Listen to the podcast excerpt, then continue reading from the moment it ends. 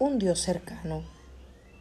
La imagen que tenemos de Dios es la de alguien que debe darnos algo que necesitamos. Esta es la idea generalizada que la religión nos ha enseñado. Un Dios de quien podemos llegar a obtener algo. Algunos creen que Dios es una gran proveeduría para las necesidades del hombre. Vamos a la tienda y elegimos lo que precisamos. Si ven Dios alegra en poder bendecir a sus hijos, debemos entender que hay algo más, y es que Dios nos ama y quiere estar cerca de nosotros, más allá de las necesidades.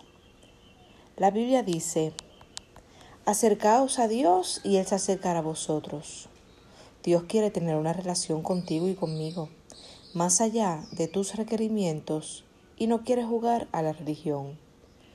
Jesús usó elementos sencillos para ejemplificarnos las cosas espirituales y así poder entenderlas mejor.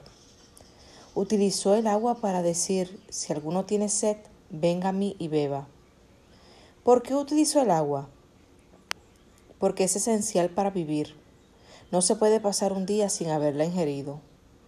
Jesús se compara con ese elemento vital y nos demuestra con claridad que no podemos pasar un día sin tomar de Él.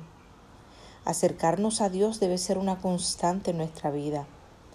Vamos a la iglesia generalmente cuando nos bautizan, cuando nos casamos y luego cuando morimos. Imagínese si uno tomara solamente tres veces agua en la vida. Debemos profundizar una relación con Dios, establecer una comunicación diaria con Él y comenzaremos a recibir grandes bendiciones. Si Jesús promete saciarnos, ¿cuál es entonces el requisito imprescindible? Tener sed.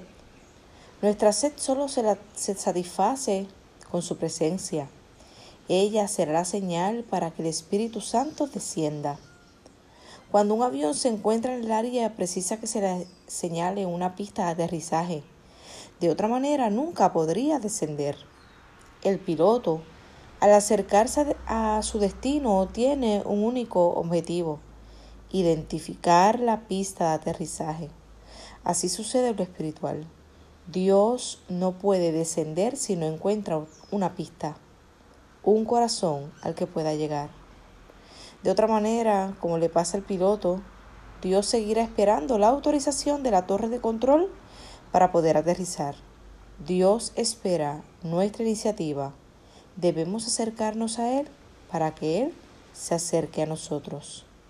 Escribe para nuestra vida espiritual Osbardo Carnival. Bendecido martes de oración.